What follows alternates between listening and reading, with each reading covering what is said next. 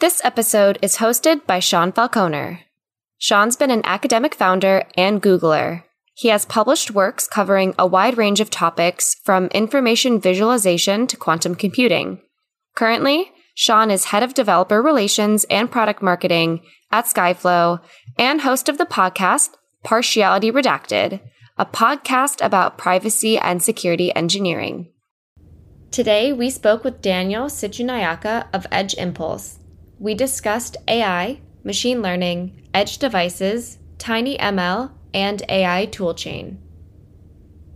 Dan, welcome to the show. Hey, thank you, Sean. It's great to see you. Yes, I'm really excited to have you on. I was fortunate enough to work with you for a little while during our time at Google, but I guess before we dive too deep into this really fascinating field of machine learning on edge devices, can you start by, you know, introducing yourself, I guess, to the listeners and give a little bit of background on how you ended up where you are today? Yeah, so I mean, I never know where to start with this. I've done such a bunch of random weird stuff, and it's all sort of led me in this direction to um, working with machine learning on embedded devices. But what I do right now is I, I'm the head of ML at a company called Edge Impulse, and we build tools that make it possible for developers to work with machine learning for embedded devices. And this is a field that hasn't been around very long. So I was very fortunate to sort of be in the right place at the right time for all of this to come to fruition. Um, my previous role, I was working on the TensorFlow Lite team at Google and helping launch a product called TensorFlow Lite for microcontrollers, which is basically a set of tools for taking deep learning models and deploying them to the smallest types of embedded devices, which are microcontrollers, which are, you know, basically processors, tiny little computers that you can write low level code for and we're trying to figure out how do you let people take these deep learning models, which are typically pretty big and, and hefty, and shrink them down so they run on these little constrained devices. It turns out it's really, really hard to do that. And since those sort of early days, there's a bunch of tooling that's grown to try and make it easier to achieve this kind of thing. And that's, you know, thing that I get really excited about. I think everybody has a moment in their career where they stumble onto working on something and they realize, ooh, I found it. This is my thing. And for me, that was it. So, so your, your thing is taking machine learning and applying it to this, you know, tiny little, you know, edge devices, little IoT devices and stuff. Uh, it's a real niche that you've carved out for yourself. It's interesting because, you know, it's like a niche, but it's a big niche, right? Like if you think about what are embedded devices, these are the the things that occupy our world like more than any other kind of, of computer. They're inside of all sorts of things from like your household appliances through to the insides of a car um, the machinery in factories. Pretty much everything we produce these days that uses electricity has some kind of embedded device as, as a component. And so what is kind of amazing is that it gives us this like canvas of the entire world to start deploying machine learning to. So rather than machine learning being this thing that lives on big servers or on notebooks that analysts are running, it becomes this tool that's directly in contact with the real world in a very fundamental way. And, and that's what is really exciting to me. Yeah. So, you know, you've been in this space, you know, for a number of years between TensorFlow Lite and you've written, you know, a book TinyML and you have an upcoming book, AI at the Edge. So you're not like only an expert, but you're kind of an early believer of this, like, you know, the future of this technology. I guess like how did you get interested in the space to begin with? And then what was sort of the key insight that made you, you know, I guess like fall in love with it? Yeah, it's kind of been a long journey. So I started out, I did a degree in computer networks and security back in um, many years ago in the United Kingdom university called BCU. And that was sort of a real hodgepodge of loads of different topics. And one of the topics I, I was working on was around auto ID technologies. So these are technologies that are used to keep track of things in the physical world with a computer. So everything from barcoding and RFID, which was like a hot new thing back then, through to computer vision, which was very primitive back then compared to what we have now with deep learning, where we've got these like you know, mobile phone apps that can transform your face into a, a, dog or whatever. Like back then, it was like, oh, we can just about recognize where somebody's eyes are in a photo.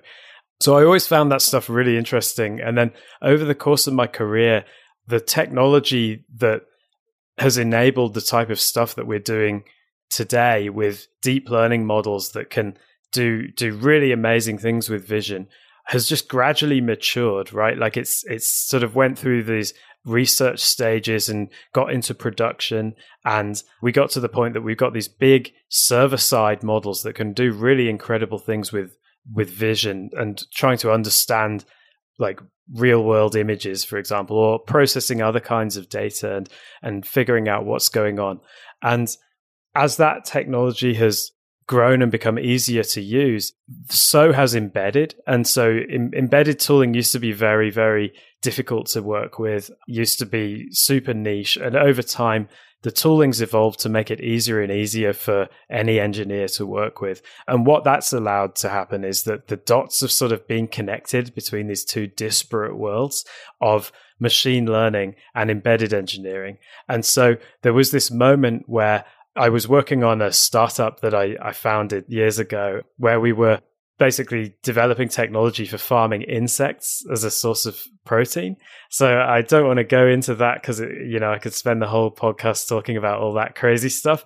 But one of the things we had to do was understand like we've got these sensors in an, an, insect farm that are telling us what's going on. And we need to be able to interpret this information to give us actual understanding of what's happening on the farm. We've got raw sensor data and we need to transform that into something that we can use in some if statements so that we know, you know, if this is happening, we need to wake up the team and they need to come into the farm and fix this problem because otherwise we're going to have a lot of unhappy insects so working on that stuff, it kind of brought together these two veins and and allowed me to see that there's some potential there. And then when I was working at Google, I was just very fortunate. Like Google, one of the, the cool things about working there is there are all these different teams working on crazy things and you can get exposed to stuff that you, you know, just happen to walk by in a corridor. And I came across the team that was working on this union of machine learning and embedded and immediately realized wow this is this is my thing. Um, so kind of luck there. Yeah it's amazing. I relate to what you were saying about how i think like historically this idea of like building on embedded systems is something that's like perceived as very hard as niche it's something that even you know going back to when i did my computer science education you know many years ago at this point i wasn't really exposed to. And i remember i had a professor approach me about the idea of doing my master's degree working on like embedded systems and I was like, good God, no, thank you. But I think the industry's progressed a lot since then. There's been a lot of development that makes it, I think, more accessible and seem more sort of tangible to actually creating things that people are actually going to utilize versus what I was experiencing back then was sort of felt highly niche or very theoretical. Yeah, it's interesting. It's it's always been really important embedded engineering, but it's gradually gotten more accessible. And I wouldn't call myself an embedded engineer. You know, I'm not a real embedded engineer. I've I've been working with embedded systems on and off throughout my career, and I sort of know my way around. But the types of skill sets that people who are spending every day in the trenches with embedded engineering have are just you know mind blowing really really cool fascinating stuff but it's typically been a little bit more difficult for the average engineer who today i guess you know the average engineer is probably someone who works with web application development i would say or like back end for web applications. And now we've got to a point where it kind of is a, a bridgeable gap. But actually what we do at edge impulse is more about enabling embedded engineers of whom there are you know millions of people enabling those people to access machine learning which is an even more fringe thing than embedded engineering ever was right? This is something that's come out of research labs in the last decade. The type of deep learning that is widespread in production use now is something that almost didn't exist a short while ago. So it's even more of a, a tricky thing. Yeah and i guess like why machine learning for like these types of devices, these edge devices? Like what type of, I guess, use cases are people solving using AI on the edge device that they weren't, you know, able to do previously? Yeah, so there's a really nice way to think about this is that we've got these edge devices. So, you know, what is an edge device, first of all? It's a device at the edge of the network. So it's something that's like a node out there in the world where things are happening. It could be an IoT device with some sensors on. It could be like a gateway device that's working with a few IoT devices to give them connectivity. In more tangible terms, it could be something in your car. It could be your smartwatch that you wear when you go running. It could be a weather sensor on a building. It could be a machine in a factory that's got some sensors hooked up that, that can monitor it.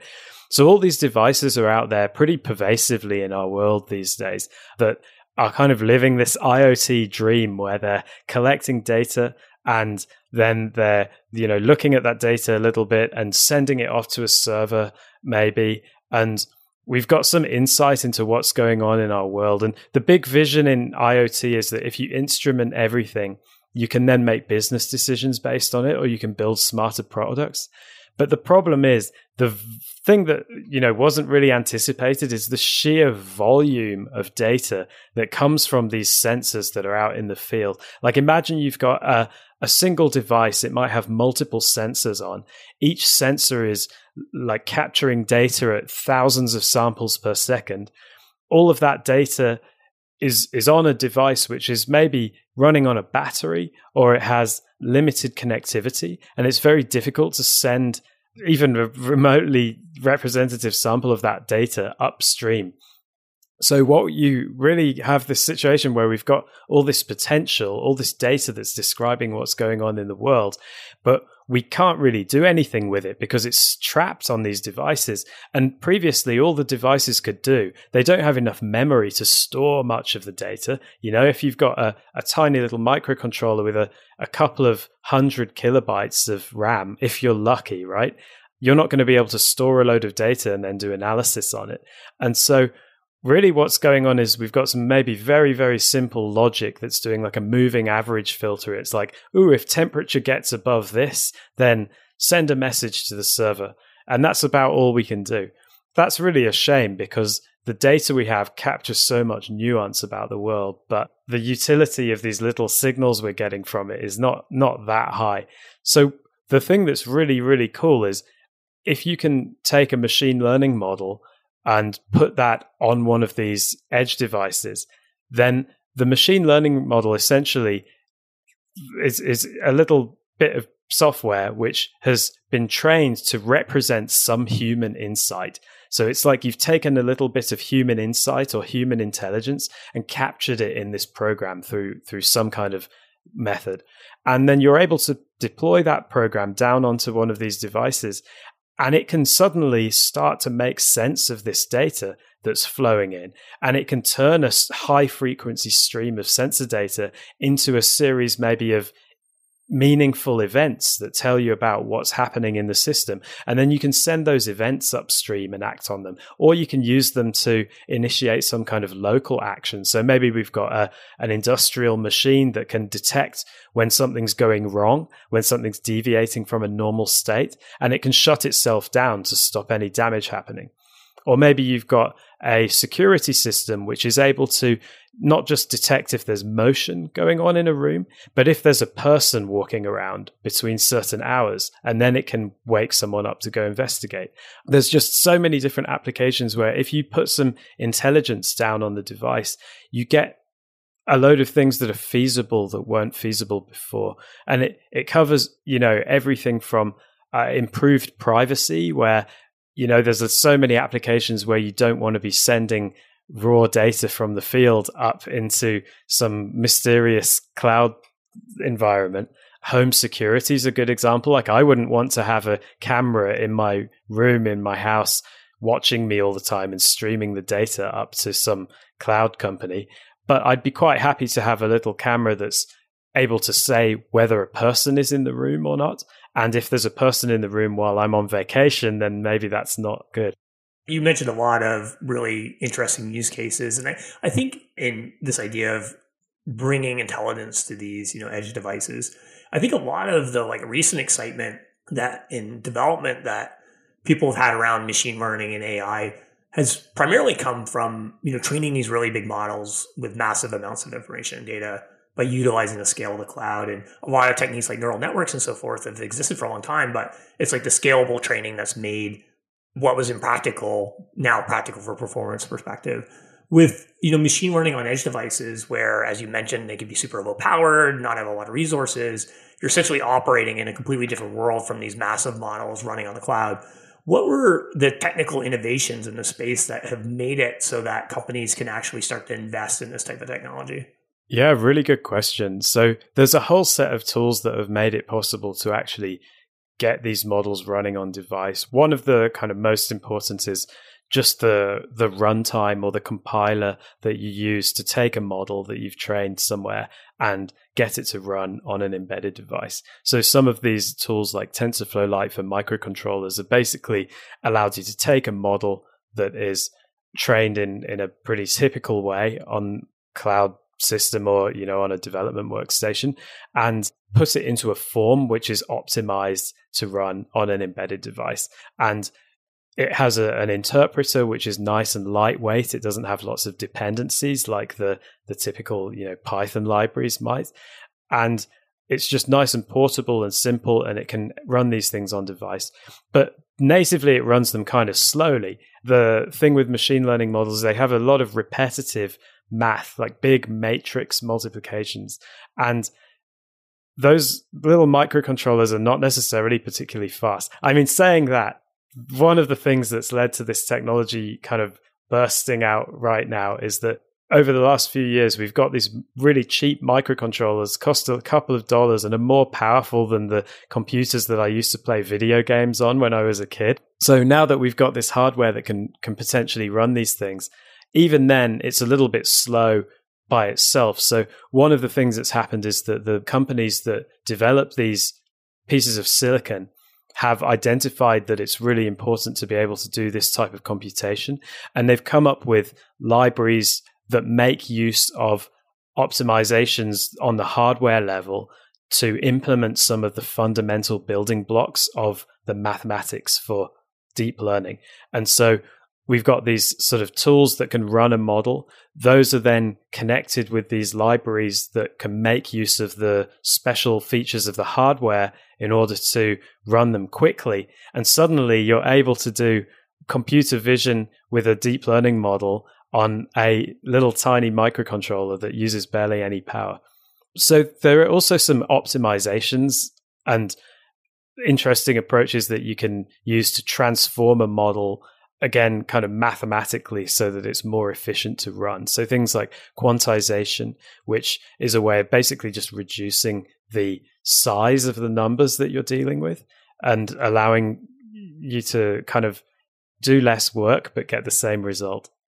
So it sounds like you know there's these hardware optimizations that have, have been built in and then a lot it sounds like also like the, a lot of the training's not actually happening on the device. So are the device primarily performing just inference operations. Yeah, that's a very important point. So, what we've seen is that training on device is totally possible. You know, it's just more maths.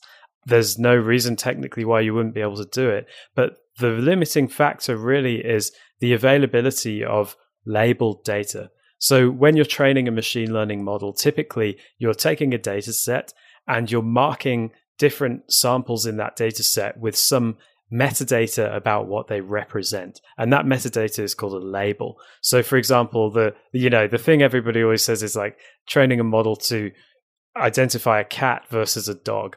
That's kind of boring actually. Let's talk about something embedded specific. Maybe we're training a model to identify whether i'm running or doing push-ups and it's going to go in a smartwatch. So i've got a data set of lots of captures of maybe accelerometer data recorded from people who are doing push ups or are running. And what I need to do in order to train a model is label that data with the activity that the person was performing. So that's very easy for me to do. Well, it's not always easy, but that's something I can do. If I've got this data set, I can sit down, you know, ask the people what their activity was and, and label it all. But if we're on device, there's no sort of third party there who's applying the labels. Sometimes you can figure out what's going on from situational cues. But if you can do that already, you probably don't need another machine learning algorithm to help you understand what's going on, right? So it's actually quite hard to get data and know what the data means when we're out in the field. And so that means that training in the field is pretty challenging because you're just lacking stuff to train with.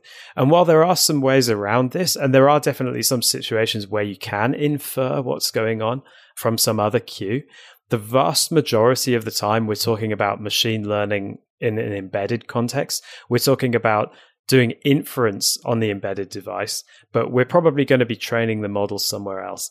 And that's going to change and evolve over time. I'm sure we'll see more training on device as the tooling improves and people figure out what kind of use cases it works in. But for now, um, the vast majority of the time, we're talking about inference on device.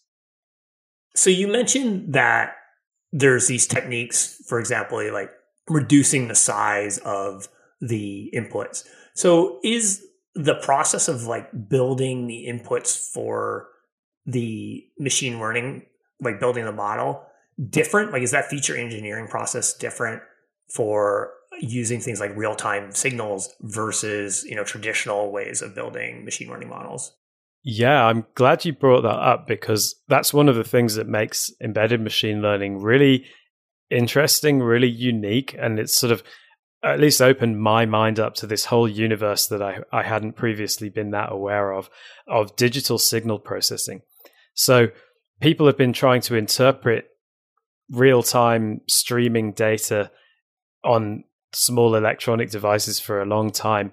And the set of tools that is used to do that, for example, to take an audio signal and extract some information from it, it's called digital signal processing. And it's this amazing field that's been around for a long time. There are a lot of really, really cool algorithms that are like fascinating to read about and understand and, and play with that can help take this really kind of big, high frequency, messy data and extract the pertinent features from it in order to make decisions. And historically, this has all been done just so that you can write some sort of heuristic logic or conditional logic to understand what's going on. So maybe you've got like a clap detector, right, where you can go and the light switches on and off. You could use digital signal processing to kind of, if you figure out like what frequency is that clap and you look for audio that's in that frequency only and filter the rest out, then you can use that to gate whether the light turns on and off. So, all of this same technology we have available now to feed into machine learning models. So, what we can do is rather than like feed raw audio into a machine learning model, which is kind of problematic in in a lot of ways because raw audio it's very sort of big, right? You've got like a high frequency you need in order to capture all of the audible frequencies. You've got to be capturing audio samples at a, a, certain frequency, and you end up with a lot of data. And if you feed a lot of data into a deep learning model, you need a big deep learning model typically. Like the, the model itself needs to be quite large, or at least you need to do a fair amount of computation in order to process these samples as they come in. So, what we're able to do instead of that is throw a battle tested like highly researched digital signal processing algorithm in front of the deep learning network and let that process the audio.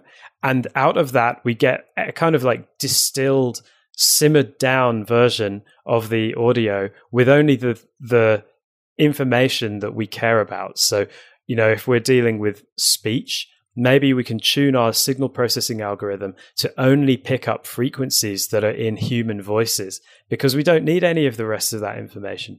And we can also sort of reduce the, the resolution in time of that data so that it's only enough resolution to recognize the types of sounds we make during speech. We don't need to go any more, you know, fine grained than that because we're dealing with speech. And suddenly you've taken this big, huge input and boiled it down into something much more manageable that we can feed into a deep learning model. And it makes the model's life easier because it doesn't have to figure out that stuff on its own. They can, right? Deep learning models are really good at that. A deep learning model you can think of as a universal function approximator. So it can learn, in theory, to take any input and give any output.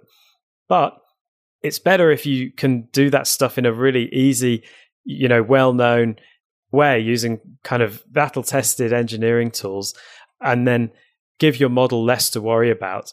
And that way you have more control as well, because I can say, Hey, I want to ignore signals in this frequency. Maybe there's a lot of noise going on in a certain frequency.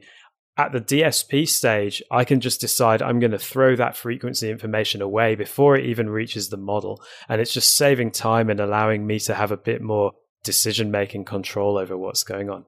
Mm-hmm. And given, you know, we've talked about a lot of this like optimization work that people kind of have to be thinking about. And I imagine it's a little bit like, you know, the constraints of doing game programming in the 1980s versus, you know, what people have at their fingertips today. So is there like new skills that people have to learn that coming from I imagine embedded systems programmers kind of already have some of these like optimization tricks and thought processes at their disposal, but coming from maybe traditional machine learning world, do they need to kind of get up to speed on some of this, you know, different way of thinking versus like, hey, I can just scale endlessly horizontally and vertically within the cloud and build whatever I want? Yeah, definitely. I think one of the key things for me is this idea that you need to decide what does good enough mean? Because in the machine learning research world and in the production world really if we're honest there's just this kind of hardcore pursuit of metrics and performance above everything else. And this idea that what we need to do is eke out every last fraction of a percentage point of performance against a benchmark data set to prove that our model works well. And the thing is, the way that we do that typically is by pouring processing power and memory at the problem. So we're now, you know, we've got these models that we're using for language processing, which are vast, vast things that can't even run on a single computer, right? They can only run in a distributed setup with like a ton of GPUs. And that isn't going to fly when we're talking about little tiny embedded devices. So what we've got to do instead of thinking about like how can I get the absolute best accuracy at doing this, that's still it's still important to think about accuracy and get the best bang for your buck with performance, but we also need to think about if I'm designing this application, what's the minimum signal that I could get from this system that will help this application be better.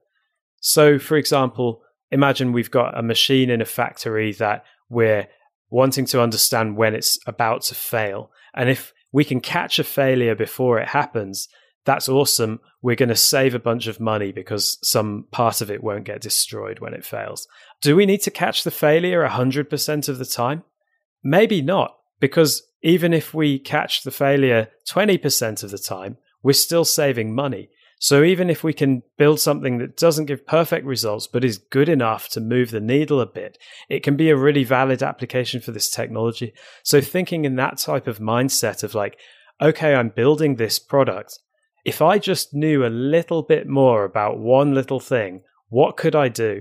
And sometimes the answer is, wow, you can actually make that work so much better, even with that little bit of information. Maybe you're not throwing everything at the machine learning model. Maybe you've got a perfectly good heuristic algorithm that you've written using your domain expertise that expresses like, hey, if this happens, we'll do this. If that happens, we'll do that. But maybe there's like a kind of few corner cases that that doesn't catch. And you know, maybe you've got this 20% of corner cases. That might be the thing that the machine learning model can help with. And by training a machine learning model on those particular corner cases, it can give you a little bit more insight that allows you to capture those and do a good job of resolving them. So it's all about thinking like, how can this add to what I'm doing? And how can I create signals for myself that are beneficial without necessarily thinking this is like a magic wand I'm going to wave and it will do everything for me and figure out what's going on. Right. And I imagine a lot is like use case dependent. Going back to your example earlier where you talked about, you know, classifying push-ups versus I forget what the other example is, sit-ups, let's say. And then, you know, if my whoop misclassifies my sit-ups as push-ups, you know, one time out of 10, it's not that big a deal. Like, I'll, I'll, be okay. Like, there's the George Box quote of like, all models are wrong, but some models are useful. And this is probably, you know, as applicable to this idea of AI on edge devices as anything really in the space. Exactly, yeah. And I think this philosophy obviously applies across machine learning. It's not just something that's specific to edge devices, but it's really important on edge devices because often you're constrained by maybe how much memory you've got or the latency you can put up with. So, for example, for vision, typically, you know, you can, if you're doing something with vision using a deep learning model, the bigger your model is, the more accurate it's going to be, up to a certain point where you get diminishing returns. But the point of diminishing returns is a lot bigger than the size of memory that's available on a typical embedded device. So at a certain point, you've got to decide, hey, I've got a cutoff here. I'm only able to use like 100 kilobytes of memory. I still need some space on this device to fit the rest of my program. So, what can you do with 100 kilobytes? What's the best you can do? Maybe you can only get 60% accuracy on your task versus 80% with a bigger model. And you know, that can't be the end of the world if that happens. You know, it's got to be, hey, this is still an ingredient that can help make my application better, even if it doesn't solve all my problems. Mm-hmm. So I want to start to talk a little bit about Edge Impulse. So back when I was doing machine learning projects in university, you had to know a lot about how all this works, like data cleaning, which algorithms to use, how to read the output and the tooling was super rudimentary. I don't know if you've ever used Weka, but they were obviously built by an academic with no intention of ever having commercial use. So I guess like how has this changed and what does Edge Impulse kind of or where does it fit into this like tool chain? Yeah, I love that you used that idea of this stuff was built by researchers and academics and never intended for production use because that's really the thing that drove the founding of Edge Impulse was like a bunch of people trying to build cool stuff that is all possible in theory and running into obstacles because the tooling is just so difficult to work with. And it's not the fault of the people who made the tools. It's just that those tools were designed to prove something in a research context. They weren't designed for real world use. So what we do at Edge Impulse is come at this from the point of view of like, hey, if you're an embedded engineer and you're trying to add a product feature that does something really cool and you think machine learning might be able to help with that, how do we give you the tools to prove out and figure out whether machine learning can help and then go all the way through the process end to end and do a really, really great job of training the best model and in combination with signal processing that you can, testing it out so you fully understand as an engineer how it works and what are the parameters within which it does a good job. And then how do you get that integrated into your application that's going to be running on an embedded device? So we really try to look at this through the lens of like someone who's a embedded expert, someone who works in embedded development, but isn't necessarily a machine learning expert, although we want to be really useful for people who have machine learning expertise as well. I think of Edge Impulse as an end to end platform. And there are a few competitors out there as well. It's it's a space with a lot of innovation, but it's really a platform that's designed to help you throughout this entire thing that we call the machine learning workflow that starts from when you're thinking about what you want to build and maybe knocking together some simple prototypes and goes with you all the way through the process of training models, deploying them to device, and then making sure that they work well. Mm-hmm. I guess, like, can you walk me through the process of like, how, how do I build essentially like the to do equivalent of ML on an edge device using Edge Impulse? Yeah, well, we got this really nice feature that basically because this is such a common thing that someone just wants to give this technology a spin. So one of the things you can do with Edge Impulse is like treat your phone as the edge device. And if anyone's familiar with WebAssembly, we figured out this way to use WebAssembly to deploy a model to your phone super quick, just so that you can test it out and see how it works. So the most basic end to end thing might be like imagine I want to do this push up versus sit up detector, right? So I can hold my phone in my hand. So actually, to begin with, Edge Impulse, it's like a set of tools based around a web UI called Edge Impulse Studio, which is kind of like a workbench for dealing with data from sensors and training models and deploying them. So it also has a bunch of other different parts that can connect to different devices and do different things like collect data. One of these parts is this mobile client that I'm talking about. So what you might do is set up a project in Edge Impulse. You then connect it to your mobile phone. You just have to scan a QR code and then you can capture some data super quick. So, you know, lie down on your mat and do some sit ups with your phone in your hand and then do some push ups I guess not with your phone in your hand because it wouldn't move around very much. We've done stuff like strapping an embedded development board to our arm with some bandages and like going and doing a workout and collecting a data set based on that. So once you've got this little data set, you really only need like a couple of minutes worth of data to begin if you're doing something with activity classification. You can train a simple model and we kind of work through this idea of sensible default values. So if you first arrive at Edge Impulse, you've got this data that you've collected. If you just kind of click through, we'll hopefully have come up with some stuff which makes sense that will give you a model that you know works. It might not work super well, but it will work enough that you'll be like, "Wow, that's crazy." And then you start with that and you go from there because machine learning development is the most iterative thing you can possibly imagine. Like the whole way it works is iterative. The technology itself works through iteration. Like the model is trained through iterations of trying to get better and better at modeling a training data set.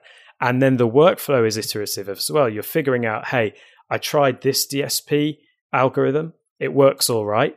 Let me try a different one and see what the difference is. Like, is this working any better or has it got worse? And so, what we allow you to do with Edge Impulse is iterate really, really fast. So, you're able to test things out super quickly. You're able to make changes and try them and keep track of the changes you've made. And over time, hopefully not even that long, get to something that works really nicely. So, imagine some of the examples that you gave, like the idea of having a device in a factory that can detect some sort of you know major problem within the factory or or even like the idea of some sort of device sitting on, you know, an international space station that's, you know, doing something intelligent that helps keep astronauts alive or something. How do you bring in, I guess, that domain expertise?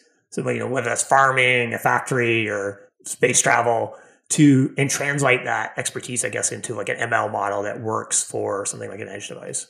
I'm so glad you asked that question. It's so important.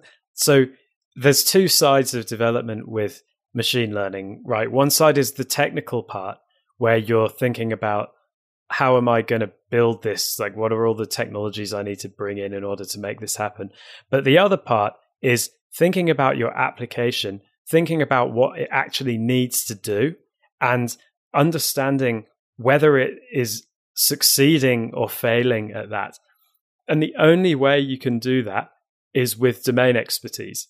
The only way, you know, imagine we're building something to help the International Space Station stay in orbit, we're going to have to have somebody on board who understands that problem like that we're trying to solve and understands whether we're doing it right or not. Because otherwise you know there's i think everyone who works in technology has this little bit of a kind of messiah complex where it's like oh if i just came in and you know whipped out my laptop i could solve this problem in 10 minutes. Well that isn't true. And where you really realize it isn't true is when you're getting into trying to solve problems in industry that you don't understand. And you think you've got the right idea but you don't so, what you need to start with in any project using machine learning is someone who really knows what they're talking about. And that person's your domain expert. And you're going to need to work with them to shape, first of all, the design part of your project, where you're figuring out, like, what is this thing going to do? Before you even factor in the technology, right? Like, what do I actually want to build as an application? If I was going to build something and the technology would just solve itself, what would I build in order to improve this situation? And then figuring out like what are the goals from there and what are the kind of non goals? What are the things we need to make sure happens? And what are the things that we have to avoid at all costs? So, working through that design process with a domain expert is absolutely critical. And even beyond just one domain expert, it's really important to have sort of an advisory board almost for your project where you've got a pool of expertise that you can draw from to identify things you might not have realized. So, like, I guess a question you, you might ask is why is this so important in machine learning? And we don't necessarily do this with other types of thing. And the thing is, first of all, we probably should do this with other types of thing. But secondly, machine learning basically automates the creation of software to some degree. Like we take data and we run it through this process, and a program comes out which makes decisions. And there doesn't necessarily, as an engineer, have to be at any point within that process where you understand what's going on. And that's really, really dangerous. Like, if we're sitting down writing an algorithm to make a decision, then we have to know what we're doing, right? You have to know what the algorithm is doing. We have to understand, like, what are the specific inputs and outputs that should map up. And we can even write some unit tests to prove that it works, to prove that we wrote the code correctly. So it's a little bit of a self limiting thing. Whereas with machine learning, it's easy for anyone to go in and you know, hoover up some data and then train this model and not really know what it's doing and not really know why it's making those decisions. And if somebody comes and asks, you've got no answer for them. So that's why it's so important to do a good job of this. And the, the main interface beyond the design and planning stages that involve domain expertise, the main interface that exists between domain expertise and your system is the data set. The data set is where we capture the insight of a human expert in the form of a data set, and then we use that to train a model. And so it's absolutely critical that you do a good job of capturing that insight and understanding the boundaries where beyond which that insight doesn't apply and making sure that you're capturing a data set that's like representative of real world conditions and is diverse enough to capture all of the kind of crazy things that you can see in, in reality. And that's really where you need the guidance of a domain expert because how do you know what to capture if you're not an expert? You just don't. So, what we've done hopefully is build some tools that let embedded engineers work with domain experts on solving problems using machine learning. And the cool thing about embedded engineers is a lot of the time they have really strong domain expertise about areas where they're solving problems. So it's quite a cool combination of roles. Yeah, it's amazing. I, I think that's like a really important thing to bring together is that domain expertise you know whatever you're trying to build for with the expertise of the embedded engineer with expertise essentially in machine learning as well because there's been a number of you know high profile machine learning models that have resulted in things that are you know very biased because the inputs weren't particularly weren't good. They weren't designed with this you know diversity in mind. And you end up with you know something that's not going to really serve the larger population that's trying to use it. So as we start to wrap up i did want to touch on some of the evolution of the engineering team at edge impulse. So you've been there as a founding engineer. Now you're head of machine learning how has like building a product like Edge Impulse, how's it different than say something like a traditional web-based SaaS-based engineering organization? Yeah, I mean it's an interesting question. So at, at our heart, we have a SaaS product, right? We're building this set of tools that exist online that let you train models and deploy them to embedded devices, amongst many other things. But the real difference that we have is that we've got these two extra pieces of like domain knowledge basically. One of them is on the embedded side. We have a really big really strong team of hardcore embedded and dsp engineers who understand what it's like to be in the trenches building embedded applications and understand the you know fine nuance of designing signal processing pipelines for making sense of digital signals. And then on the other hand we have a machine learning team who's able to bring insights in like how do you train models? Not just deep learning models but classical ml models. And also along with that like how do you interpret the information about these models? How do you understand whether a model is performing well or not? And how do you understand whether your your application is effective what are some of the problems you can run into that might not be intuitively obvious which you know that's the big risk with machine learning that you can run into problems and not even understand that you've got one or understand why it's happened. So what we're trying to do is bring together all of these kind of disciplines under one roof and have really good interplay between the teams. So you know the thing we were even talking about this this afternoon one of the things we noticed at the company is like everyone on the machine learning team wants to learn more embedded stuff. Everyone on the embedded team wants to learn more ML stuff.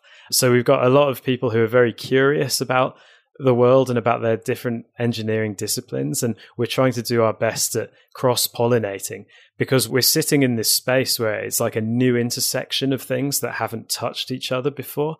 And there's so much cool stuff that we can do there.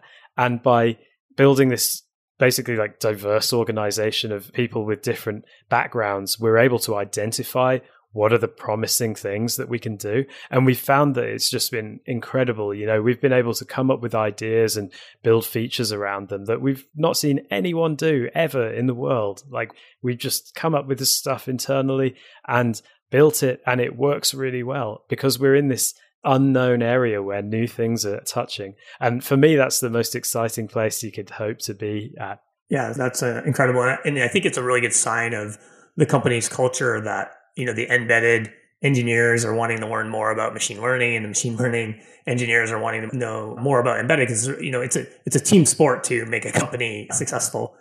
Is there anything else you would like to share with the audience before we wrap up? Yeah, I mean, I'd love to talk a bit about the book so I guess one thing I'd like to share is that we've got a new book coming out. So my co-author Jenny Plunkett and I are, are currently going crazy getting past the finish line on getting the book ready for publishing. And the name of the book is AI at the Edge.